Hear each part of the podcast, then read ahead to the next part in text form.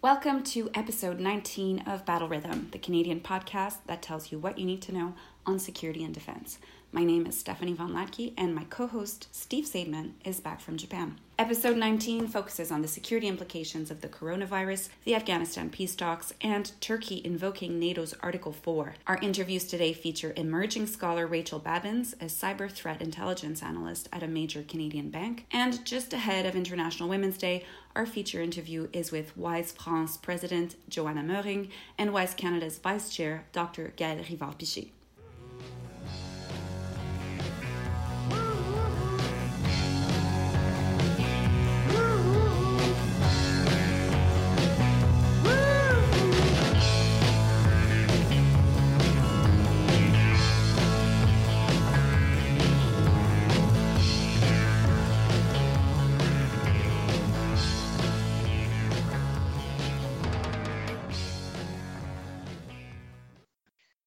Steve, welcome back. You were in Japan. I take it you were not one of the Canadians stuck on the Diamond Princess cruise ship. No, but on our way out, we were asked that question, and I was like, "Is this your screening process?" Because I could be lying about it. So yeah, while I was there, a part of an effort by the Japanese government, they send over groups of students to Japan, and for some reason, they wanted a chaperone, and so I got to hang out with a bunch of cool kids from both Carleton and Ottawa, and also ultimately a group of students from the University of Toronto as well. And so we went to Tokyo, and then we went north of Tokyo to Sendai, and then the students went off to their homestays where they got to spend basically 2 days with Japanese families and learn about their culture, their practices. It apparently involved lots of sake, and that was definitely my experience when I visited one of the families that was hosting one of the kids. I learned that in that region, the tradition is you don't get just one cup of sake, you need to have to drink in pairs, and this was at 10:30 in the morning. So I got a nice juicy start a couple weeks ago but it was a great time. It was interesting to be near the disease zone of China at the time that this thing was starting to blow up, and I was very nervous that I might have to stay in Japan longer than I planned, or I might be get to Trenton, which is I guess where we're quarantining various Canadians. Yeah, I think that people have left Trenton by now, but you're right. There was medical personnel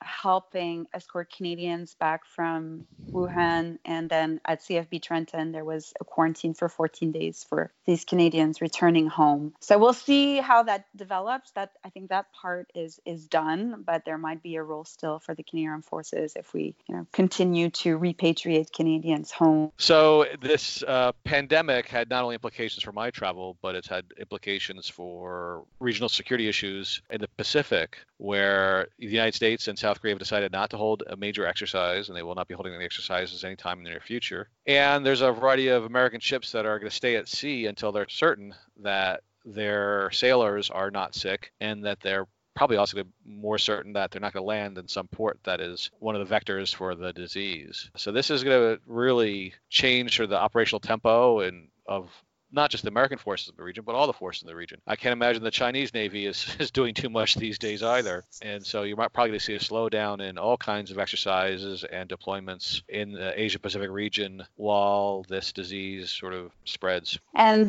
these measures, the U.S. Navy ships self-quarantining and the annual military exercises being put on hold, I understand was also partly a result of one service member testing positive in South Korea amongst the 28,500 service members who are stationed there. That's right. That as the disease broke out of China, one of the places it's popped most energetically has been South Korea. There was one church that apparently had a lot of people who came down with it. And so given how many Americans there are based in South Korea, it was inevitable that a soldier would catch it. And so they've been trying to figure out how to avoid that, but they haven't. And so we're going to see more of this given the spread of American troops around the world. I guess the good news that the United States has bad relations with Iran is that at least that's not going to be one way in which Americans and others are going to get the disease, since we had the deputy health minister display visible symptoms while on TV, and now we have a number of Iranian leaders as well as other folks in Iran. I think this is a good time for us to avoid the NATO Defense College, since Italy seems to be having a particularly severe outbreak of this disease. I guess the big thing is that it's ultimately going to get out. I think the epidemiologists have agreed that it's not going to get contained, that we're all going to get exposed to it. But the focus right now, as I understand it, is these quarantines are aimed at slowing the spread of it so that way the hospitals can catch up to it and deal with the most severe cases in dribbles and drabs rather than having a flood of people with the most severe symptoms. The good news is that most people don't die from this, and I think the estimates of the mortality rate will go down as we have a better count of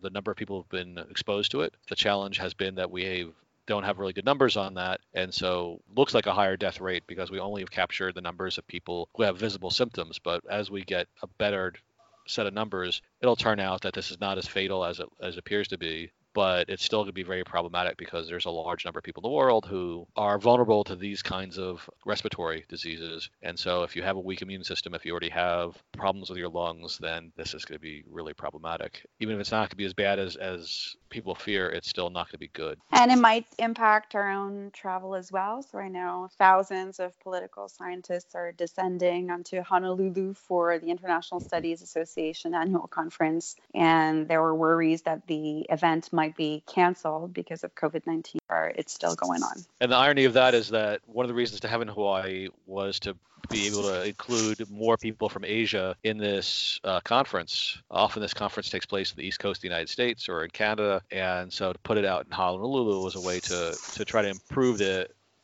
representation from Asia, but I doubt that many people from Asian countries are going to go to the ISA, whether it's canceled or not, because their own countries are facing their own quarantines. I still have my tickets. I'm still planning on going, but the organization itself has to figure out the insurance costs of all of this and whether they can afford to cancel the conference. Well, I'm going to, so we can even record a Battle Rhythm podcast while there. Well, let's do that. But we'll try to make sure that we don't include any judgments of what political scientists look like on the beach, because nobody wants to see that. Oh, my God. I don't even want to think about that.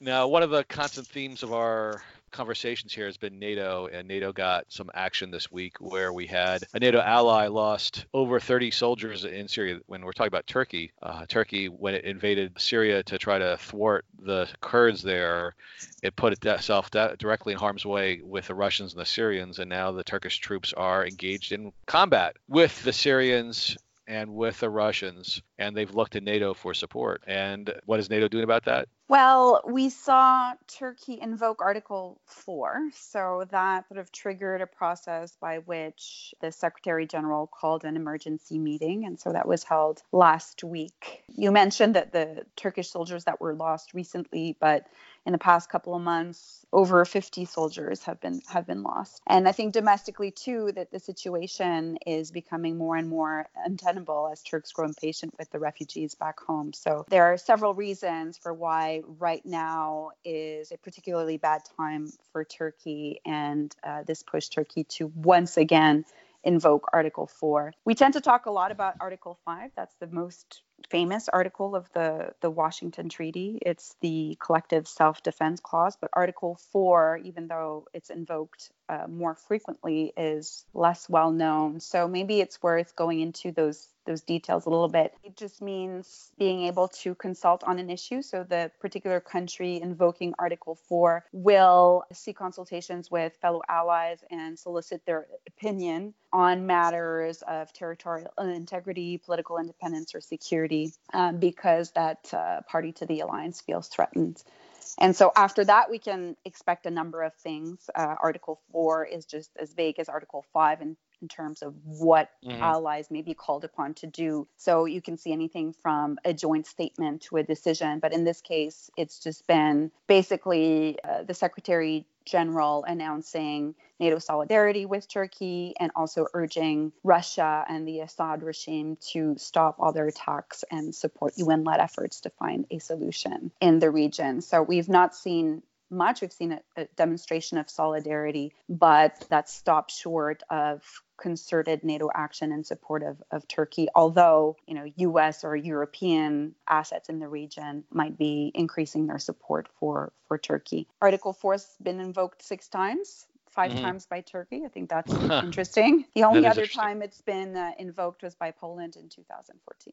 In the aftermath of Crimea, I guess? Yes, exactly. I think that it makes sense for Turkey to consult, but I don't think they're going to have a friendly environment there because I think people are very upset at Turkey. And the fact that Turkey has threatened to release more refugees to flee to Europe is as a bargaining chip has gotten certainly Angela Merkel upset about it, that while it may be the case that the Turkey has a right to invoke Article 4 and to get consultation, I think using the possibility of turning the tap on and sending more refugees is an overreach by them and is likely to antagonize rather than get the result they want. Yes, Turkey has a lot of leverage because nobody in Europe wants more refugees, but that's a very, very blunt threat, and it's going to lead to backlash. I don't think there's going to be too many Europeans who are going to be all that fussed if Turkey faces more problems in Syria as it is. So that was the move that the Turks made into Syria in the first place was problematic from the standpoint of undermining the Kurds, which were one of the few forces that was really confronting ISIS successfully, made things more complicated for everybody. So the level of political capital Turkey has in Europe has been very low for quite some time and is probably at its lowest ebb, and then threatening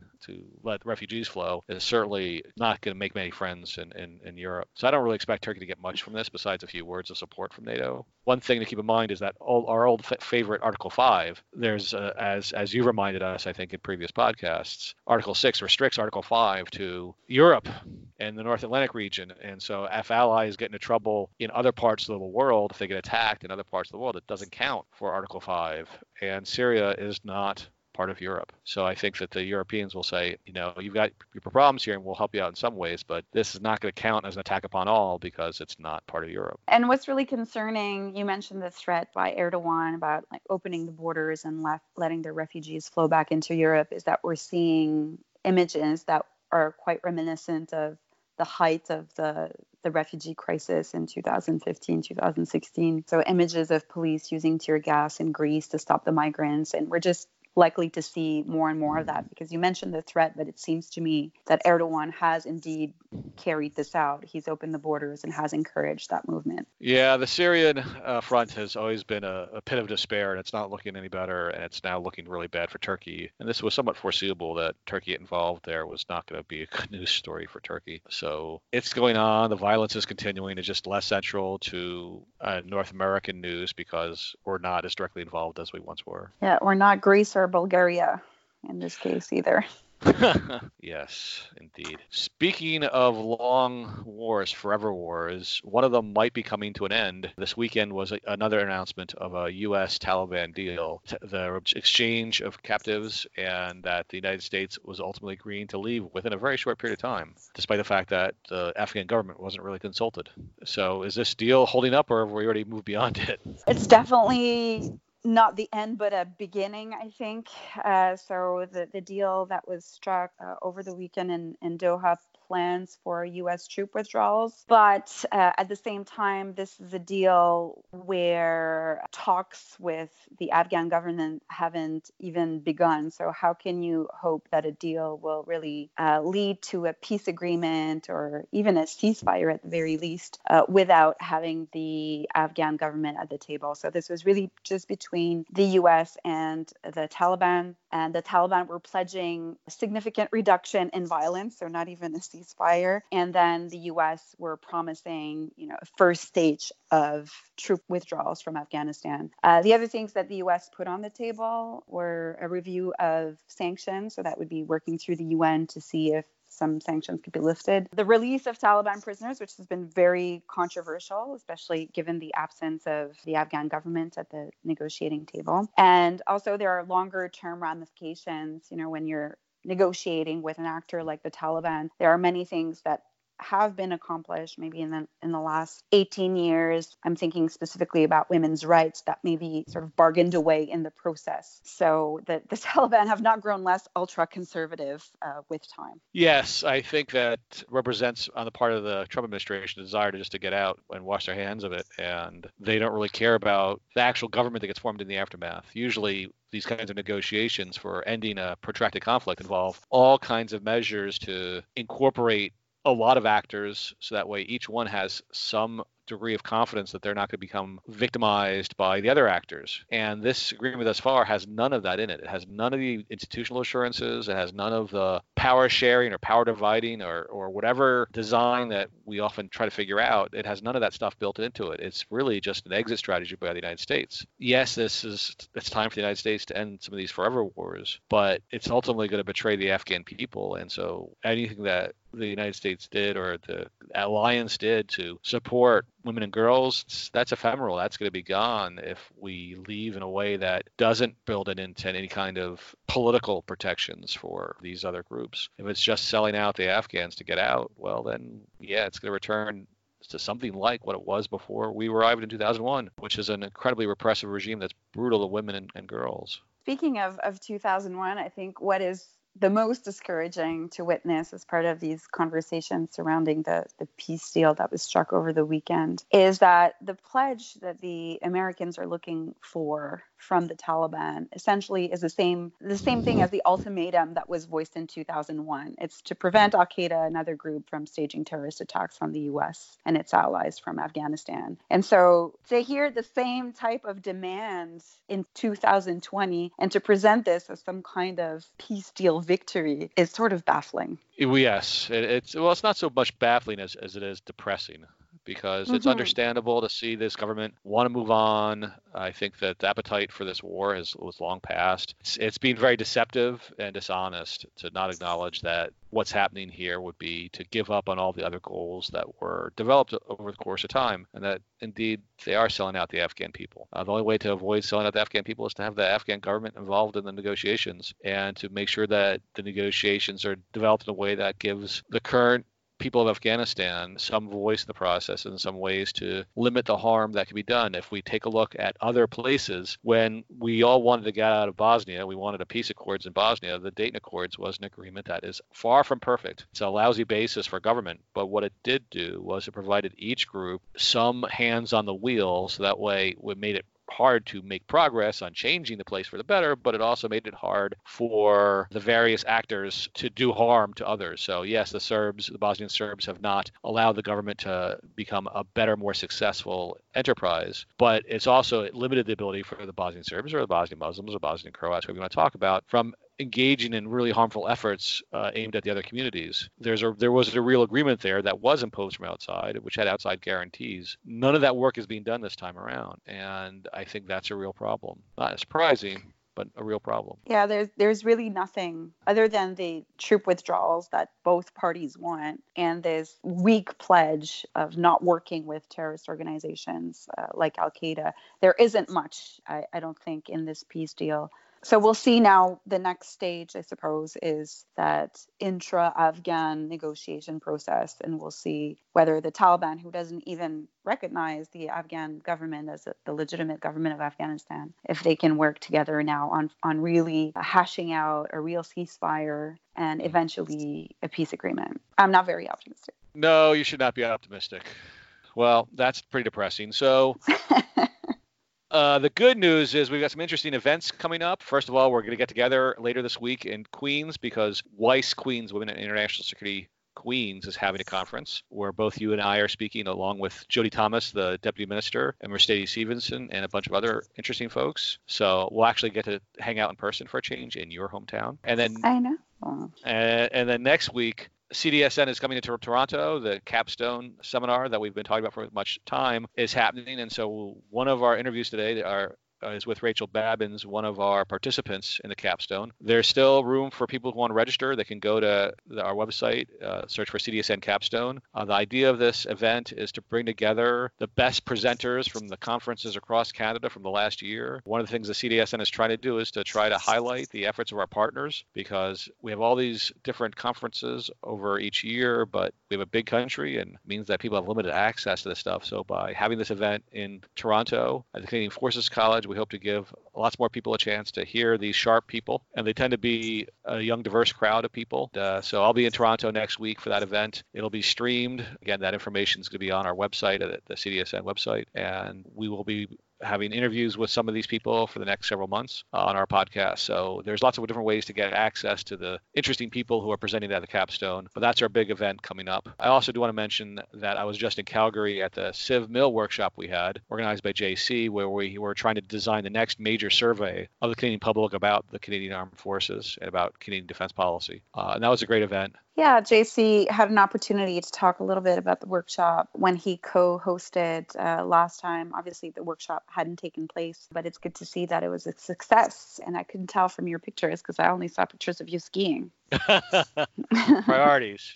I did post pictures of the folks at the workshop, but the pictures of the skiing were prettier. Yes, exactly. And you mentioned the International Women's Day event this weekend organized by WIIS Queen's, but the feature interview this week is with different members of the WIIS Canada and WIIS France team, because WIIS France was inaugurated fairly recently, and there was a joint event hosted by the Canadian Embassy in France, held in Paris, which took place in October. So the interview that we have today is a conversation between me, a board member from WIIS Canada, and the founder of WIIS France. Excellent. There will be no peeve this week because I just spent the weekend skiing, including one day with Roland Paris, so I can't really complain about anything these days. Life is good as long as our various conferences aren't canceled. Fair enough. But we're always looking for more questions about Canadian defense issues or defense and security issues writ large. So you can send them to us at either Steph's Twitter handle, SVH Latke, or my Twitter handle, SMS Saideman, or at CDSN, RCDS. We're easy to find on the internet, so if you've got questions for us, please hit us up. We're definitely looking to get more feedback from our listeners, and we're definitely interested in answering the questions you have. And it was good to talk to you, Stephanie. I think the next podcast, I'm going to have to find our guest host because you're going to be busy doing stuff on your own. Always a pleasure to talk to you, Steph. I'm glad to be in the same country as you again, and I'll be in the same city with you soon. Absolutely. It's good to talk to you too, Steve, and safe travels to Kingston. And thank you for allowing me a vacation on episode 20. Not a problem. As always, everybody wash your hands.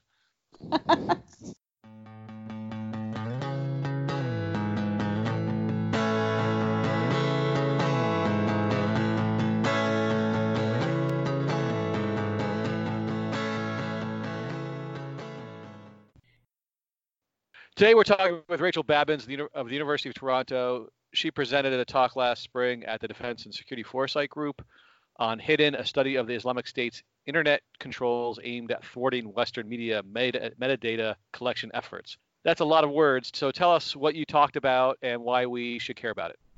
For sure. So last year I presented a paper that I had wrote that looked at how ISIS changed their recruitment and propaganda strategies after the public gained awareness of global intelligence collection programs, so particularly following the Snowden disclosures. So I looked at how this awareness that the U.S. and others were using social media to collect metadata and using that metadata to inform their intelligence, how that affected ISIS and what was once the most technologically advanced cyber group, the most social media friendly cyber group you could ever imagine, suddenly became a group that was really hard to find. And it affected their ability to recruit and ability to have propaganda of what they were doing. I guess the question then is, we have this constant war with ISIS, them adjusting to what we're doing, what we're adjusting to what they're doing. So do you find that they're particularly adept at this, or do we find that the West can actually get inside their decision loop and move pretty quickly to deal with their innovations? So they've innovated in the sense that they've rolled back, they've moved a lot of their communication to the darknet. A lot of it was there before, but not their public-facing recruiting methods. So, by switching to the darknet and having to basically know someone who can invite you to the proper web address where you can get onto this forum that most likely has some sort of password to lock. Like, it definitely harms their ability to attract new followers. But then from the perspective intelligence agencies, which is something I go into more in my research is this unexpected dual effect of these Snowden disclosures and the fact that they had rolled back their presence. It made it much harder for intelligence agencies to track them because, you know, when you're posting something on Facebook, there was a post on Facebook that had ISIS's headquarters, and an alert came out that like 22 hours later, the U.S. was able to use that post to bomb that headquarters. When you're rolling that back to the dark web, it's a lot harder, definitely, for the U.S. to find, the U.S. and other governments to find and attack. But I mean, then again, looking at ISIS as it is now, I would say that a lot of their ability to like roll back, they've obviously been suffering over the past few years, and that is a large part due to the forces on the ground, as well as the U.S. and other intelligence agencies adapting to the damage that was caused by the Snowden disclosures and by this rollback of ISIS. And I guess the question that some of our listeners might be wondering about is, how do you actually do the research? What is your data? Are you interviewing people? What's your process? Yeah, so that's a question I get a lot. It was very challenging. When I first started, I literally marched into my university and asked if there was any way that I could get access to ISIS materials. And the librarian looked at me like I was crazy. I was lucky at the time to have a professor who was teaching me another course on counterterrorism and the rule of law. And she herself was an international lawyer. Before I began my research, I had to seek out her legal advice just to be crystal clear that I wasn't breaking any laws by, digging around and not even getting this information, but looking for this information openly on the internet. She advised me, and I followed what she said, which was to get express written permission from the professor I was working with at the time that all of this was part of the course. The way that I found a lot of my research was that some materials, I was lucky, other researchers had looked at them before, and I was able to rely on secondary research. And in other cases, I was able to find translated documents online. So what are you working on now? So I'm currently working at a bank, working more in the cyberspace, so looking at cyber threat intelligence and how it impacts Canadian financial sector assets. I'm trying to get more technical with my cyber expertise, so I'm going after my CISSP certification, which is it's like an overview of all of the cybersecurity domains so that I can, and then I'm hoping to continue working in the academic space, coming to conferences such as the one that you're putting on, and keep writing papers about the intersection of cybersecurity and counterterrorism. Well, that's excellent, and I really appreciate you taking the time to talk to us. Rachel Babins is one of our capstone scholars. She's going to be presenting her work in Toronto at the Canadian Forces College on March 10th. You can find registration information by searching for CDSN capstone. That's probably the easiest way to do it, or you could go to our webpage at www.cdsn-rcds.com. She is one of several scholars from across Canada we're highlighting, and as you can see, these scholars are doing really interesting work that's very policy relevant and on pushing our understanding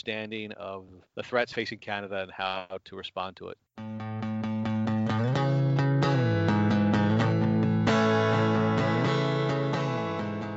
Hello, my name is Johanna Möhring and I'm the president of WIIS France. Hi, my name is Gaëlle Rivard Piché and I'm the vice chair of Women International Security Canada. We're sitting here in Paris for a special edition of Battle Rhythm. It's shortly after the inauguration of WIIS France.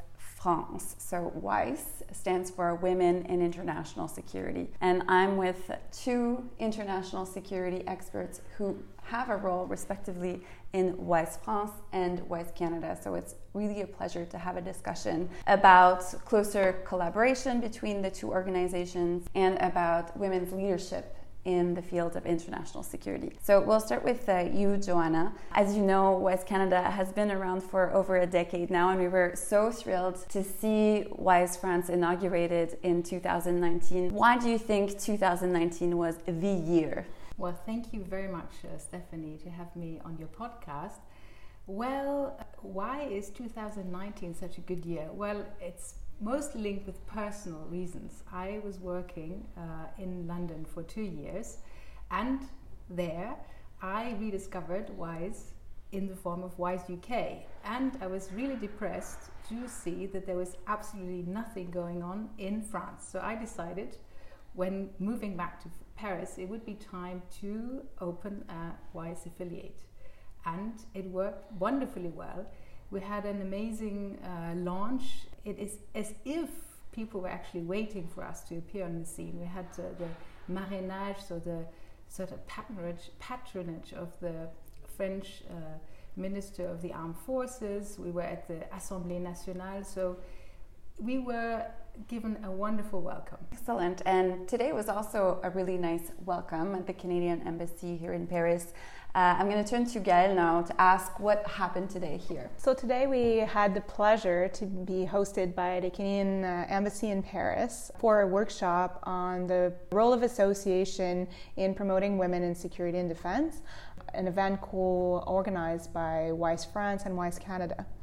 And so the event, which was a working lunch, was around the theme of how these institutions and how these associations can actually contribute the place of women in international security. I felt really privileged to take part in the discussions, and as is often the case at WIIS events, the energy in the room was at a very high level and the discussions were really substantive. And I think what's important to underscore about WIIS is that, yes, there are a lot of discussions about the place of women in security and defense, but a lot of women that are part of the network aren't necessarily experts on the topic of women in international security, but they happen to be women in the field of international security. So I wanted to use this observation as a way to get you both to talk about your actual research interests and your area of expertise.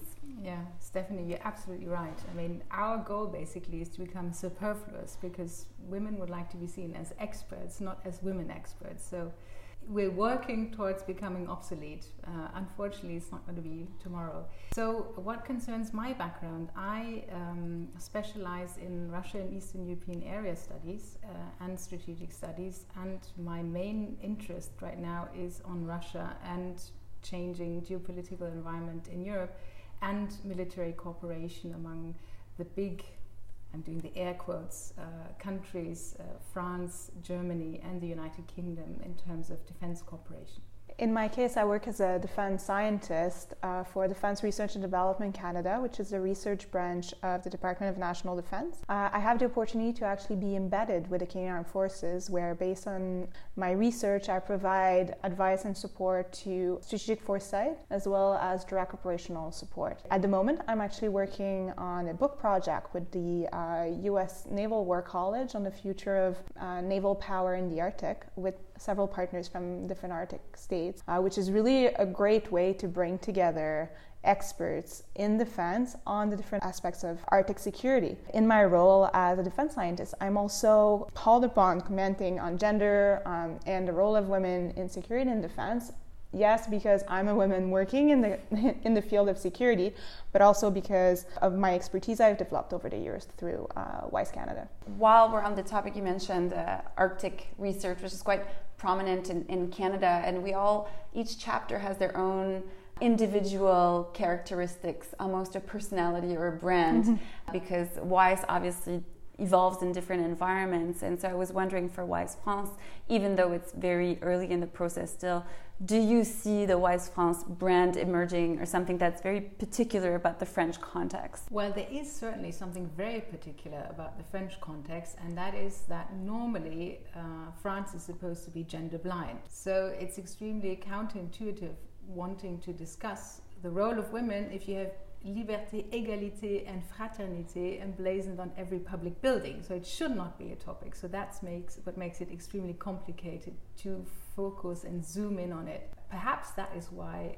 WIIS France was greeted with such enthusiasm, because finally somebody, maybe because it's American as a starting point, so it was allowed to put the finger on something that is actually quite topical and important for the national debate. Puisque nous sommes à Paris, on va parler quand même un peu français là. Et j'ai une question pour vous deux qui concerne le futur de la coopération entre WIIS Canada et WIIS France. Alors comment est-ce que vous envisagez peut-être le développement de partenariats partenariat transatlantique comme celui qu'on vient de voir aujourd'hui? En fait, je pense que c'est une excellente opportunité pour WIIS Canada, qui est né à Montréal, mais qui, à travers les années, a évolué tranquillement vers Kingston, puis ensuite Toronto, de maintenir son caractère bilingue et son caractère francophone. Et l'idée, en nous associant à WIIS France, est vraiment de renforcer cet aspect de WIIS Canada, tout en contribuant à une discussion transatlantique sur différents sujets qui sont pertinents tant pour le milieu de la sécurité au Canada que celui en France. On voit beaucoup de coopération dans le milieu de la sécurité et de la défense au Canada avec les États-Unis ou les Five Eyes, mais je pense en fait que c'est vraiment une belle opportunité de rétablir d'établir une conversation sur les questions de sécurité et de défense avec la France dans un contexte francophone. Oui, je ne peux être qu'en violent accord avec Gaëlle sur ce sujet. Ce partenariat et ces possibilités d'échange sont extrêmement importants pour WIIS France, et on est extrêmement reconnaissant aussi du soutien de l'ambassade du Canada dans ce contexte. Et ce qui est important, c'est d'avoir cette possibilité de créer des relations transatlantiques qui ne sont pas que anglophones. Donc, je partage absolument ce point de vue, et en même temps, d'utiliser quand même l'élément anglophone pour introduire des corps un peu étrangers dans le débat national français. Peut-être une autre question, puisqu'on est dans cette lancée-là. C'est pas toujours facile d'expliquer ce que WIIS France ou WIIS Canada est.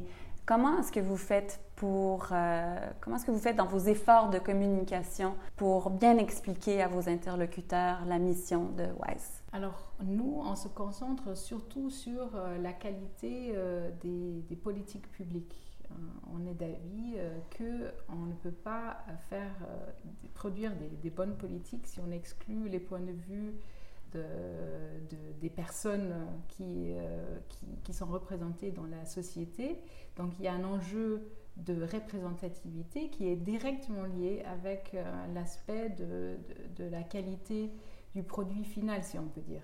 Mais il y a aussi un autre élément qu'on met en avant, c'est l'élément des compétences, bien sûr. Donc, il s'agit, dans le monde d'aujourd'hui, qui est quand même marqué par un certain niveau de conflictualité, de ne pas se priver des ressources qui sont disponibles. Et, on le sait, il y a des femmes formidables qui sortent des universités, mais si on regarde après, on les trouve pas exactement dans le même pourcentage qu'on les a vus sur les bancs de l'université. Donc il y a une perte des ressources, et ceci est un vrai enjeu de sécurité nationale.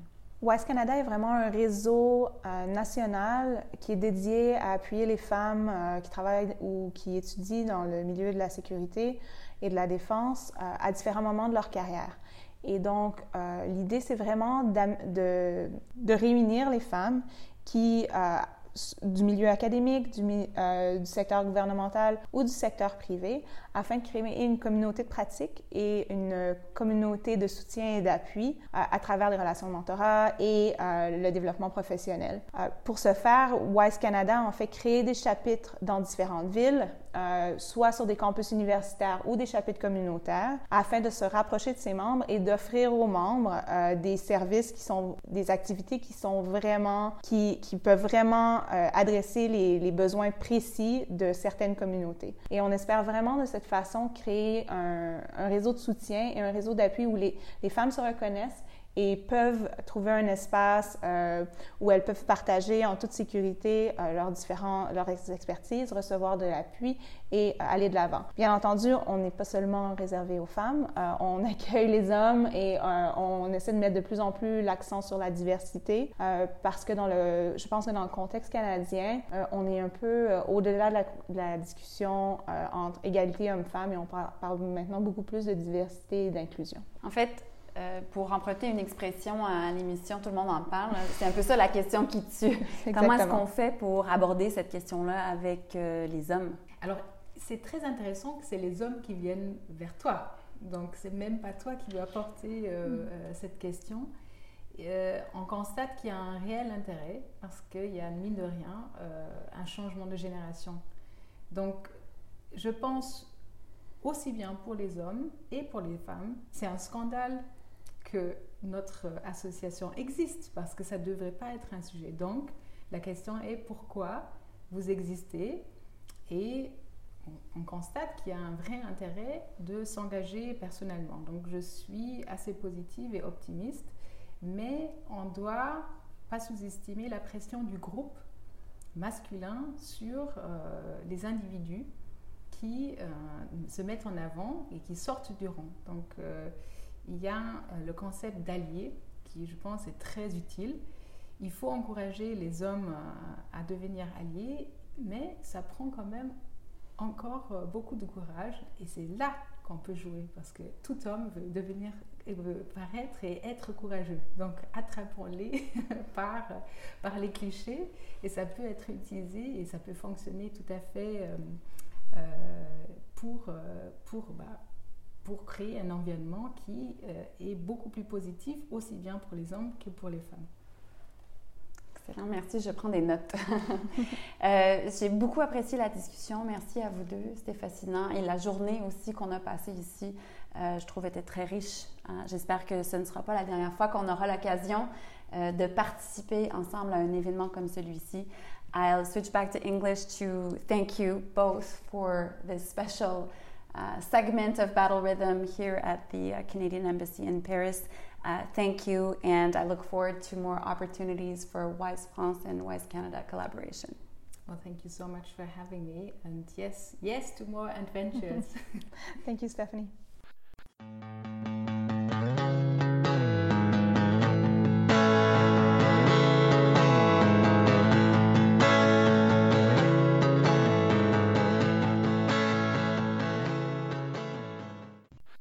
This summer, the Canadian Defence and Security Network is piloting a new summer institute at Carleton University. This is the first of its kind in Canada, and the goal is to provide a new cross-sectoral professional development and networking opportunity for about 20 participants, including junior members of the Canadian Armed Forces, folks from across government, academia, and the media. The program will take place the week of August 17th to 21st and will focus on Canada's defense policymaking processes, the threats facing Canada, the dynamics of Canadian civil-military relations, the challenges of getting the best equipment, and of recruiting and retaining a diverse force. We will also look at the roles played by special operations and allies in Canadian defense and security. The week will also involve a strategic foresight exercise, as well as other innovative techniques to think about defense and security. A major priority will be to help members of each sector of the defense and security community understand the perspectives of those from other sectors. Please apply by March 15th at www.cdsn-rcds.com/Summer Institute, or just Google CDSN